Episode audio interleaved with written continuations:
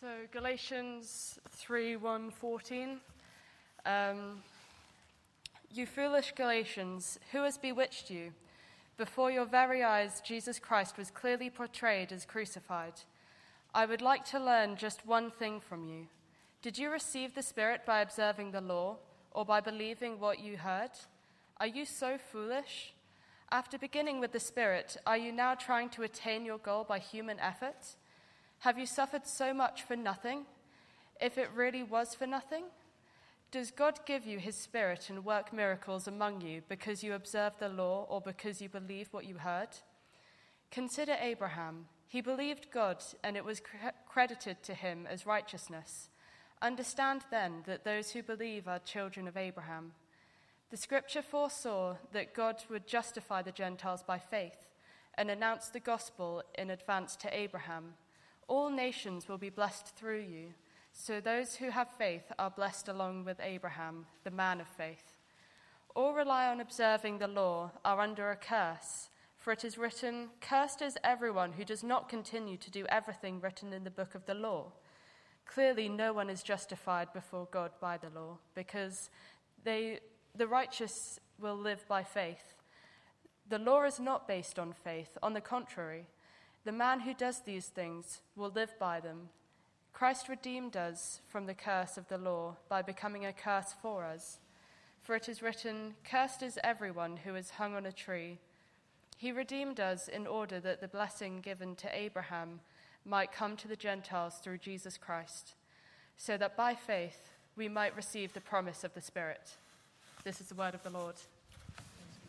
Um, this week I had a I received it two days ago. I received a text message which said um, that I was eligible to apply for my vaccine, my COVID vaccine certificate.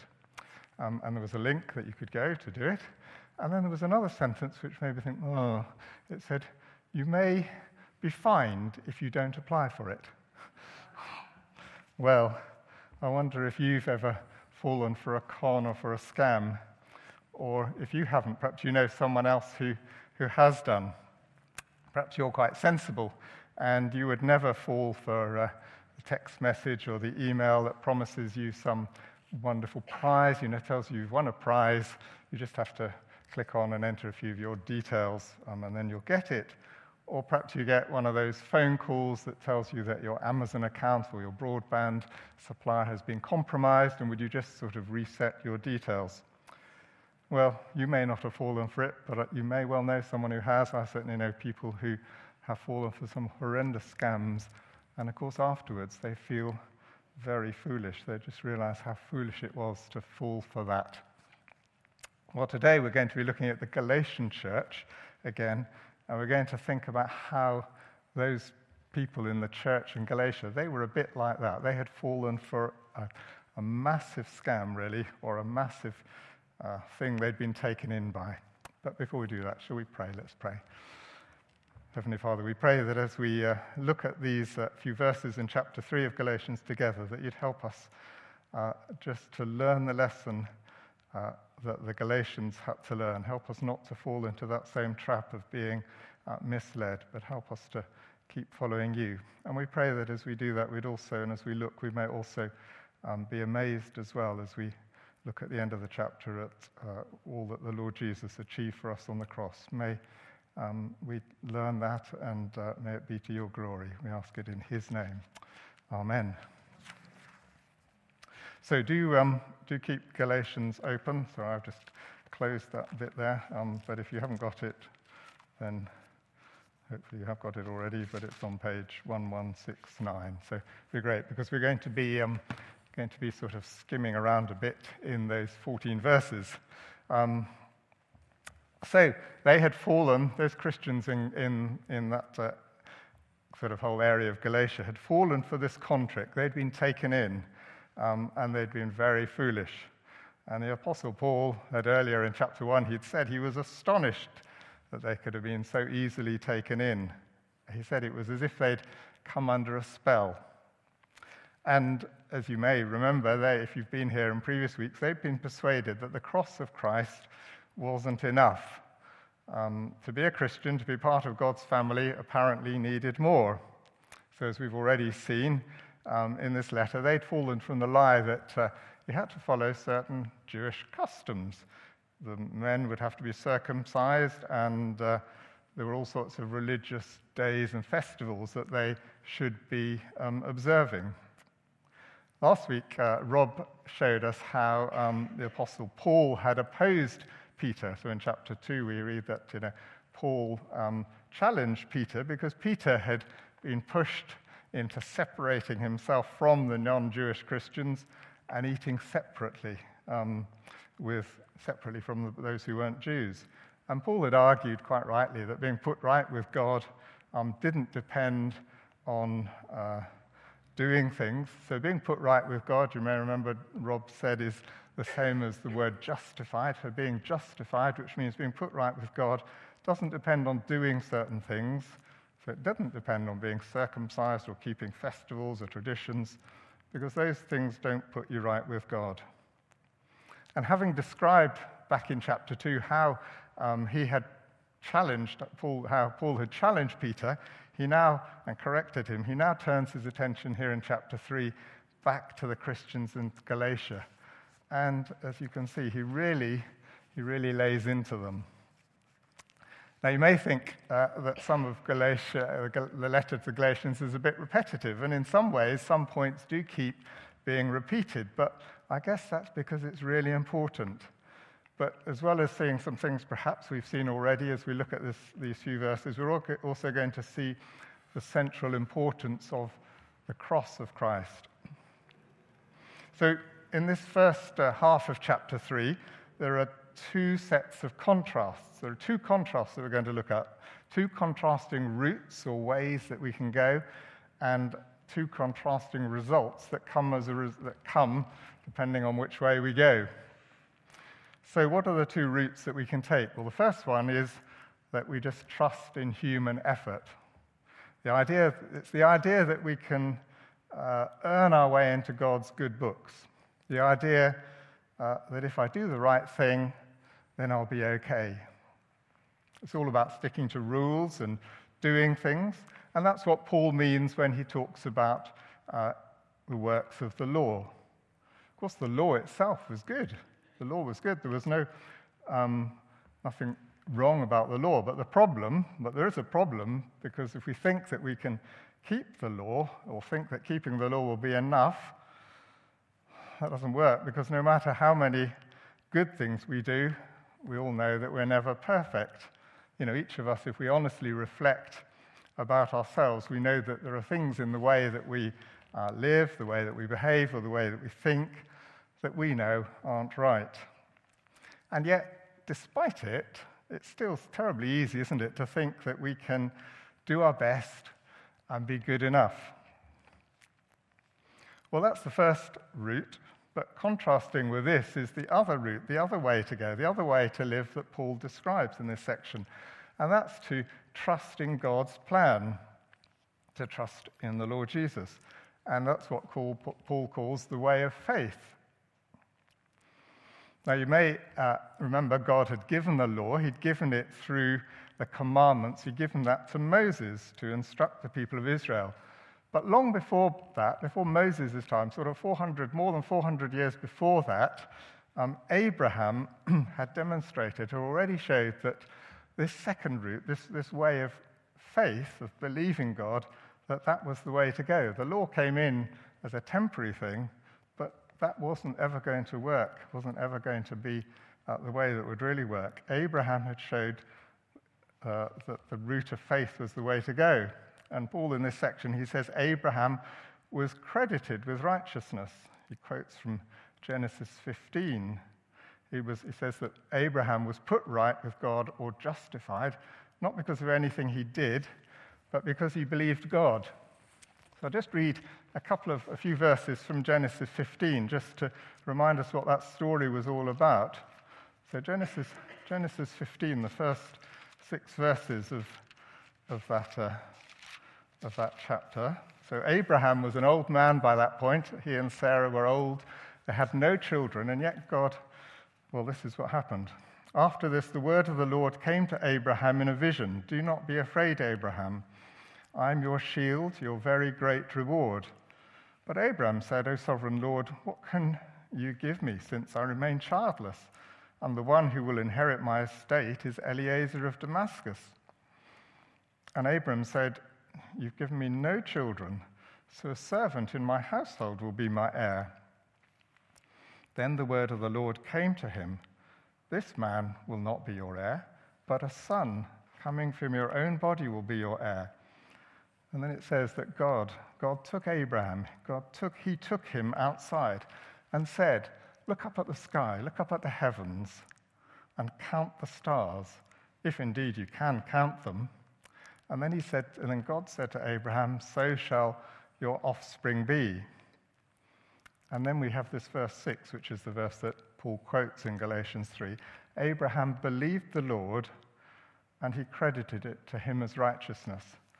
So, that, what that was saying was that way back there, long before the, war, the law was ever given through Moses, Abraham had showed that the way to get right with God, to be credited with righteousness, was to trust and to believe God, not to do anything. He didn't have to do anything, he just had to trust in God.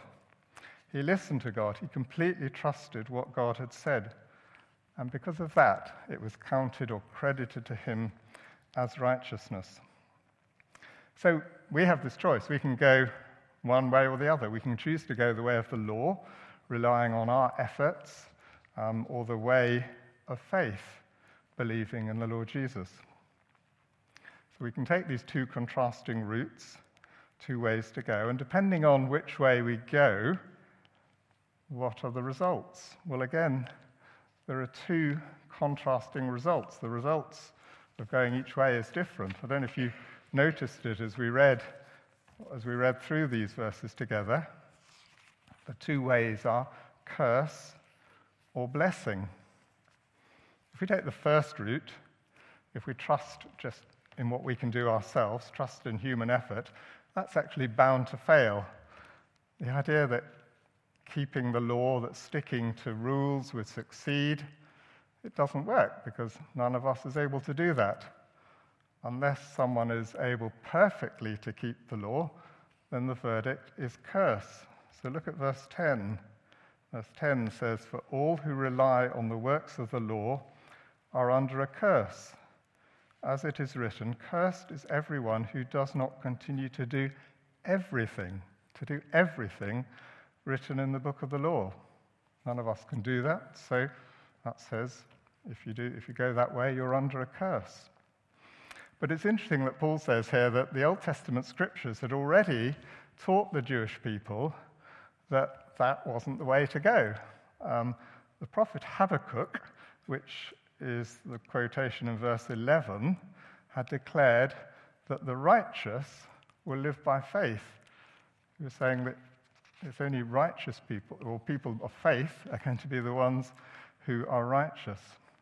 And then, as verse 12 tells us, the law, of course, says, is not, well, verse 12 says the law isn't based on faith. On the contrary, and if we paraphrase, so verse 12 has a quote from Leviticus. If we paraphrase that quote, it says, If you wish to find life by obeying the law, you must obey all of its commands.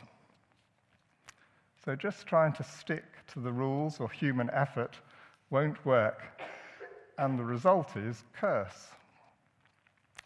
But then, in contrast, if we go down the route of trusting in the Lord Jesus, going down the route of trust, that leads to blessing. The way of faith results in blessing. Now, the blessing was even predicted long ago, and even a long, t- and, and again, a long, long time before the law was given, um, when God promised to bless all nations through Abraham.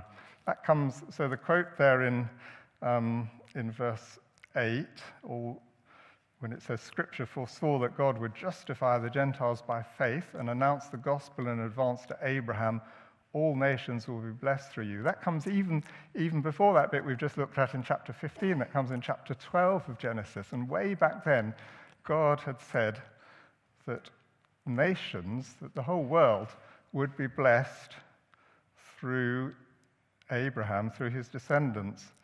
And it says that God would justify the Gentiles by faith.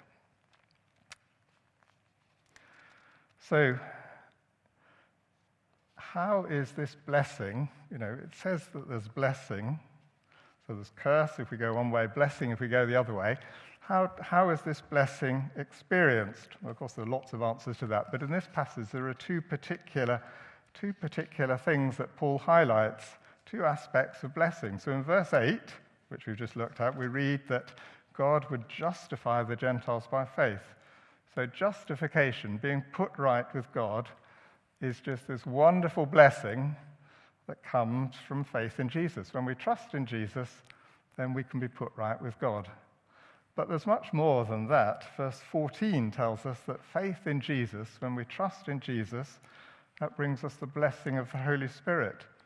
And all who trust, all everyone who trusts in Christ receives the Holy Spirit. God lives in us.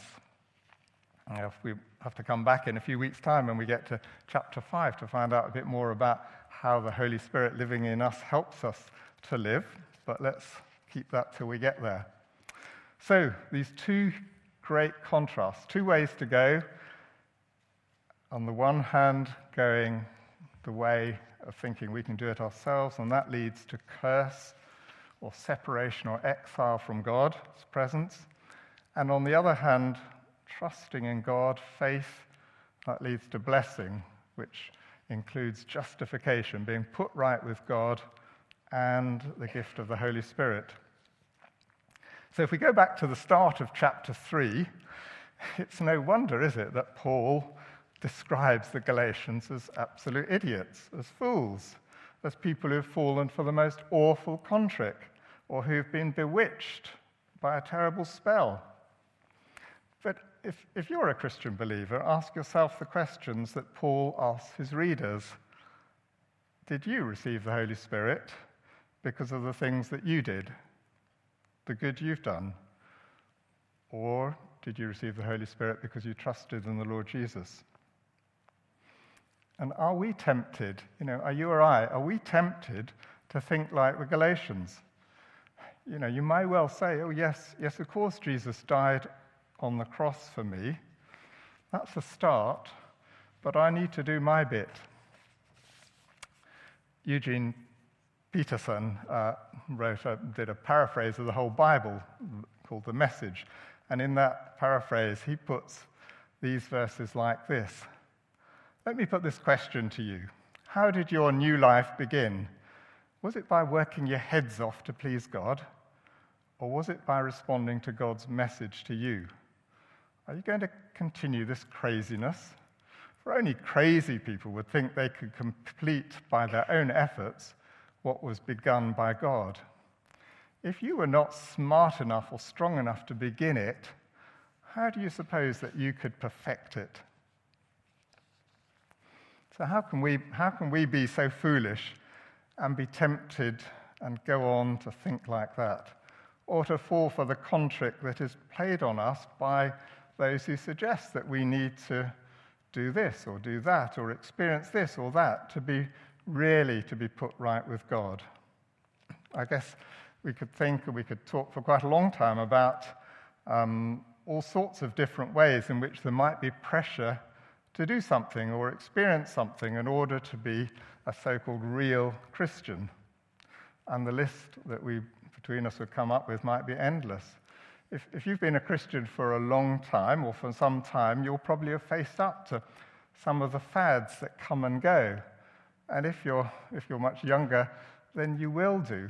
You know, uh, during life, you'll have lots of, lots of people who will say, This is the way you've got to do this, this is really important. Well, let's beware of anything that encourages us to go down the route of law rather than the route of faith. And then in this chapter, in this, in this section, we also see that uh, being a Christian in the Galatian culture wouldn't have been easy.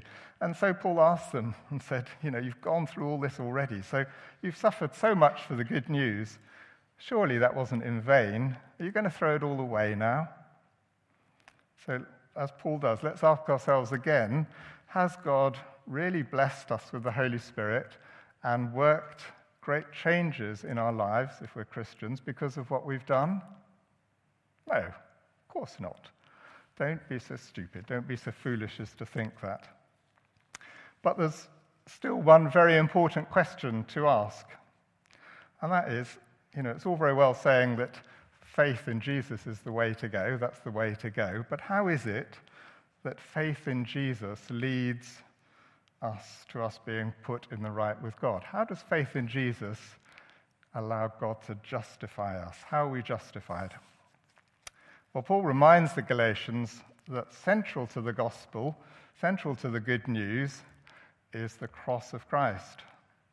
And when Paul had preached to them, he says he'd enabled them to see the Lord Jesus crucified. That, that's where he told them to look. He said, Look, look there. That's where he directed their attention.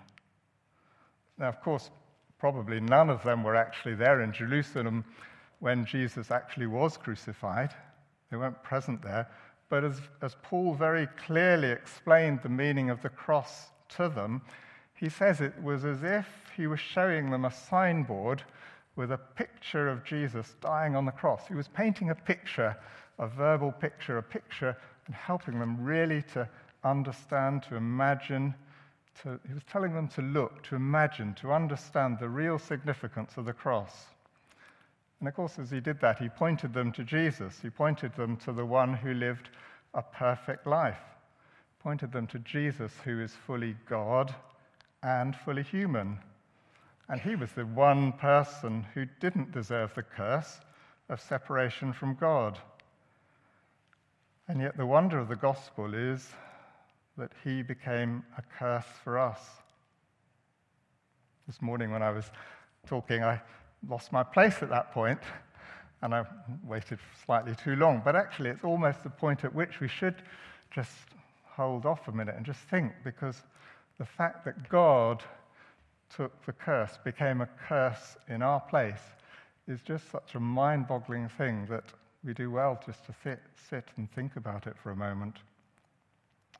And to emphasize that point, Paul quotes from Deuteronomy 21:23, "Cursed is everyone who is hanged on a tree." So it's through the cross that the curse that we deserve is removed. Jesus took the curse for us. Throughout, throughout Scripture, all of God's plan to save humankind is revealed. God the Father and God the Son both willingly took this path. Be wrong to think that it's just Jesus, God the Father, God the Son, and God the Spirit. That was God's plan from eternity. So that God, this was the plan, so that God would take the curse for us. And as Paul reminded another group of Christians in Corinth, in Christ, God was reconciling the world to himself. In Colossians, we read that God cancelled the record of debt that stood against us with its legal demands. And it says he set it aside, nailing it to the cross. But it's not as if we can just sort of stand back and imagine a little note with all our sins uh, written on it, sort of pinned to the cross. Um, it's, you know, and say, well, I'm very thankful for that. It's much more than a remote objective fact. If we look back just at chapter 2 of Galatians, verse 20, we can read there, I have been crucified with Christ. I have been crucified with Christ. It's no longer I who live, but Christ who lives in me.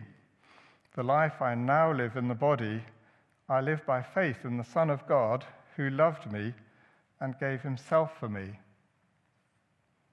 When we trust in Jesus, we're intimately united to him. He, by the Spirit, lives in us. He died and took our curse, but we too die to the old way of living, no longer under curse, but under blessing, but blessing. Romans 6 says this, Romans chapter 6, verses 5 says this If we have been united with him in a death like his, we shall certainly be united with him in a resurrection like his we know that our old self was crucified with him in order that the body of sin might be brought to nothing, so that we would no longer be enslaved to sin. The cross of Jesus, his death, his suffering, and his death, it's not just some old historical event that has no relevance today. It's the only way in which we can be rescued from the curse and instead enjoy the blessing of a restored relationship with God. So, here are just a couple of final questions or challenges for us. If you've never trusted in Jesus, consider how hopeless, how stupid, how foolish, how daft it is to think that you can ever get there on your own. Look at, look at him, look at Jesus. See him dying on the cross, taking the curse for you, and come to him by faith. And for you, if you have trusted in Jesus, ask yourself this question Am I tempted to think that I can add to Jesus' death on the cross? Do I rely now on my own efforts? No, rather, let's, let's make sure that we always have the crucified Jesus clearly in focus in our lives. In his book, The Cross of Christ, John Stott ended one chapter by quoting an old hymn, and I'm just going to use one of the verses from that hymn as we pray at the end. Nothing in my hand I bring, simply to your cross I cling. Naked come to you for dress, helpless look to you for grace. Foul I to the fountain fly, wash me, Saviour, or I die.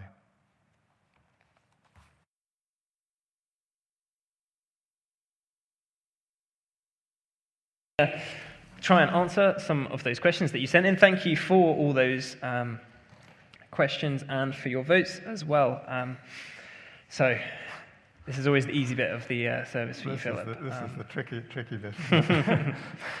So, first question um, with the most votes what does curse or cursed mean here?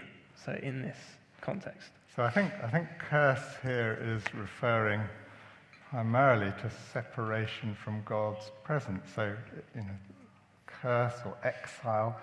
So, you know, think about the, the people of Israel in the Old Testament were disobeyed God and they went into exile.